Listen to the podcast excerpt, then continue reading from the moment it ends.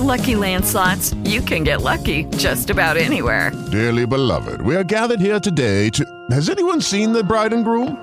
Sorry, sorry, we're here. We were getting lucky in the limo and we lost track of time. No, Lucky Land Casino, with cash prizes that add up quicker than a guest registry. In that case, I pronounce you lucky. Play for free at LuckyLandSlots.com. Daily bonuses are waiting. No purchase necessary. Void were prohibited by law. 18 plus. Terms and conditions apply. See website for details. Judy was boring. Hello. Then Judy discovered ChumbaCasino.com. It's my little escape. Now Judy's the life of the party. Oh, baby, Mama's bringing home the bacon. Whoa, take it easy, Judy. The Chumba life is for everybody. So go to ChumbaCasino.com and play over 100 casino style games. Join today and play for free for your chance to redeem some serious prizes. chumba ChumbaCasino.com. No purchase necessary. Void where prohibited by law. 18 plus terms and conditions apply. See website for details. Questo podcast è stato realizzato da Podcast Story, la prima podcast factory italiana.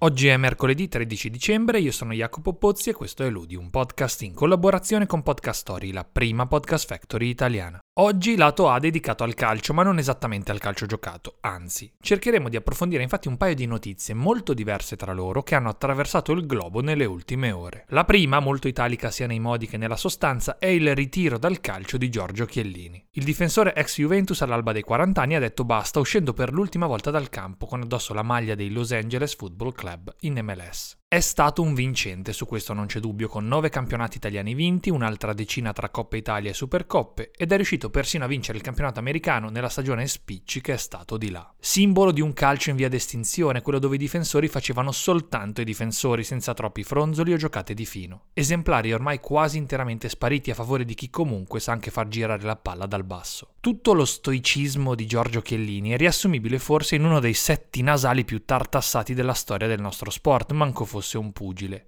Rotto, rirotto e poi rotto di nuovo in stile Rocky Balboa con uscite coraggiose e zuccate all'arma bianca. Nelle figurine Panini alla fine sembrava più un quadro dell'Arcimboldo, quello che dipingeva i ritratti con frutta e verdura, che non un calciatore. Credo però che, ad essere onesti, il lascito principale di Chiellini, più delle vittorie e dell'eroismo sportivo, sia una certa trasparenza che gli ha permesso di essere davvero un campione trasversale, amato da tutti, oltre ai campanilismi di squadra, e in un posto come l'Italia non è affatto roba da poco. L'europeo vinto con la nazionale certamente lo ha aiutato, ma credo anche che Chiellini verrà ricordato più come un pilastro dell'intero movimento che come una bandiera di una singola squadra. E sono anche certo che questo sia il modo in cui lui preferirà essere ricordato. One, two, three, Ecco, di tutt'altro tenore invece il secondo tema calcistico del giorno, perché vogliamo in Turchia, dove un patatrack ha mandato in cortocircuito l'intero sistema calcio. E noi non dobbiamo fare l'errore di presentare questa vicenda come l'esagerazione, come la follia di un singolo, perché sotto c'è molto di più. Prima i fatti, nudi e crudi, anche perché ormai sono un paio di giorni che gira questa notizia e magari li avete già intercettati. E anche perché, finché c'è da riportare polemica sterile e pruriginosa, i nostri quotidiani sono secondi a pochi. Teatro delle operazioni, la partita tra l'Ankara Guku, squadra va da sé della città di Ankara, e il Rizenspor nel massimo campionato turco. Alla squadra di casa è stato prima annullato un gol a inizio partita, che non c'entrerebbe nulla coi fatti se non lo avessero tirato fuori loro, e poi nel finale la squadra è stata raggiunta dal gol del pareggio da parte degli ospiti, quando il tempo ormai era scaduto. Il gol dell'1-1 ha scatenato l'ira del pubblico di casa, convinto di aver subito, un po' come tutti i pubblici di tutto il mondo, un arbitraggio ingiusto nel corso dell'intera partita. Le immagini di quel che accade dopo sono chiare ed estremamente impietose. Si vede un uomo, che poi si scoprirà essere Faruk Koka, il presidente della squadra di Ankara, che corre in campo, punta diretto verso l'arbitro e lo stende con un gancio destro.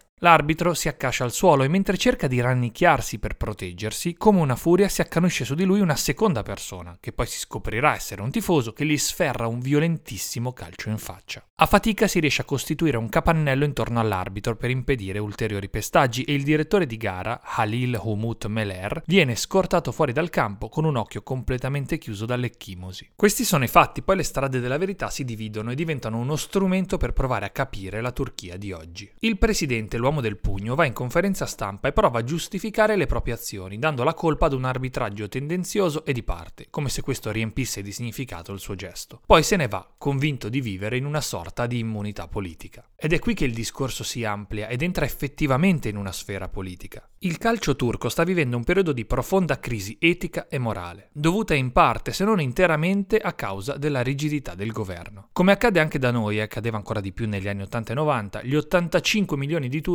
vivono per il calcio, dando a curve, tifo organizzato e rivalità storiche una valenza identitaria e politica. La Turchia è governata dall'ultraconservatore Erdogan, giunto ormai a due decenni di dominio, un controllo certificato dall'ultima vittoria elettorale assicuratasi grazie ad un nuovo riposizionamento verso l'intransigenza. Quello di Erdogan è un governo dal pugno durissimo che Mario Draghi definì addirittura dittatura, profondamente antisemita, andate a riprendervi le sue ultime frasi su Hamas, e che ha un modello di governo fondato sulla fiducia cieca delle frange più radicali e povere della popolazione. Secondo Reporters Without Borders, ad oggi in Turchia il 90% dei media è controllato direttamente dal governo stesso, un dato che è degno del nostro diventennio dittatoriale. Senza un accesso costante all'informazione libera e con una repressione sempre in atto che vieta anche l'associazionismo, tipo il Pride, giusto per fare un esempio, il calcio è diventato una delle ultime arene in cui è possibile esprimere un'opinione, schierarsi, contestare. Da qui la stagione nera del calcio turco, che vive di costanti provocazioni, di risse tra i tifosi, di violenze, come se fosse rimasto l'ultimo spazio per difendere le proprie idee. Non è un caso quindi che il presidente Boxer si sia sentito forte e impunibile, proprio perché lui nella vita di mestiere fa il politico, ed è un politico eletto esattamente nel partito di Erdogan. L'eclatanza del caso però è stata tale che il governo si è visto costretto a sospendere il campionato a tempo indeterminato e ad avviare il processo di espulsione di Coca dal partito. E la tragicità del momento non è data dalla violenza di questo gesto folle, per quanto ovviamente deprecabile, ma da due fattori differenti. Primo,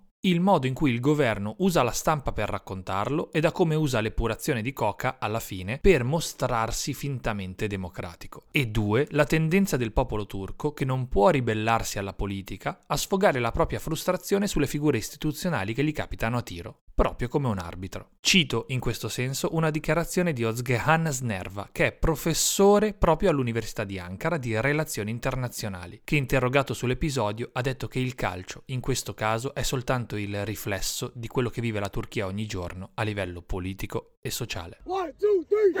Lato B con un piccolo succoso update sul caso di cui vi abbiamo parlato lunedì. Ricordate Shohei Otani, il giocatore di baseball che ha firmato un contratto da 700 milioni di dollari in 10 anni? Beh, adesso è nota anche la struttura di questo accordo, che è assolutamente uno spettacolo di finanza. Shohei infatti ha deciso di guadagnare soltanto 2 milioni all'anno per i primi 10 anni, mentre i restanti 680 presenti nel contratto li prenderà dopo il decimo anno, quando probabilmente sarà a fine carriera o magari già ritirato. Così facendo lascerà alla squadra più soldi per affiancargli i compagni migliori e quindi vincere di più. E soprattutto, quando cominceranno ad arrivargli i soldoni veri, probabilmente sarà già tornato in Giappone, dove c'è una tassazione molto più leggera della terribile California, dove vive e gioca adesso. Sembra incredibile, ma questa giravolta viene ampiamente concessa dalla MLB e tutto è legalissimo. Il caso forse più divertente in questo senso è quello di Bobby Boniglia, che grazie ad un simile accordo, anche se a cifre molto più basse, ha preso prende e continuerà a prendere un assegno all'anno dai Mets fino al 2035, pur avendo smesso di giocare per loro nel lontano 1999. Se non è finanza creativa questa, davvero non so cosa lo sia.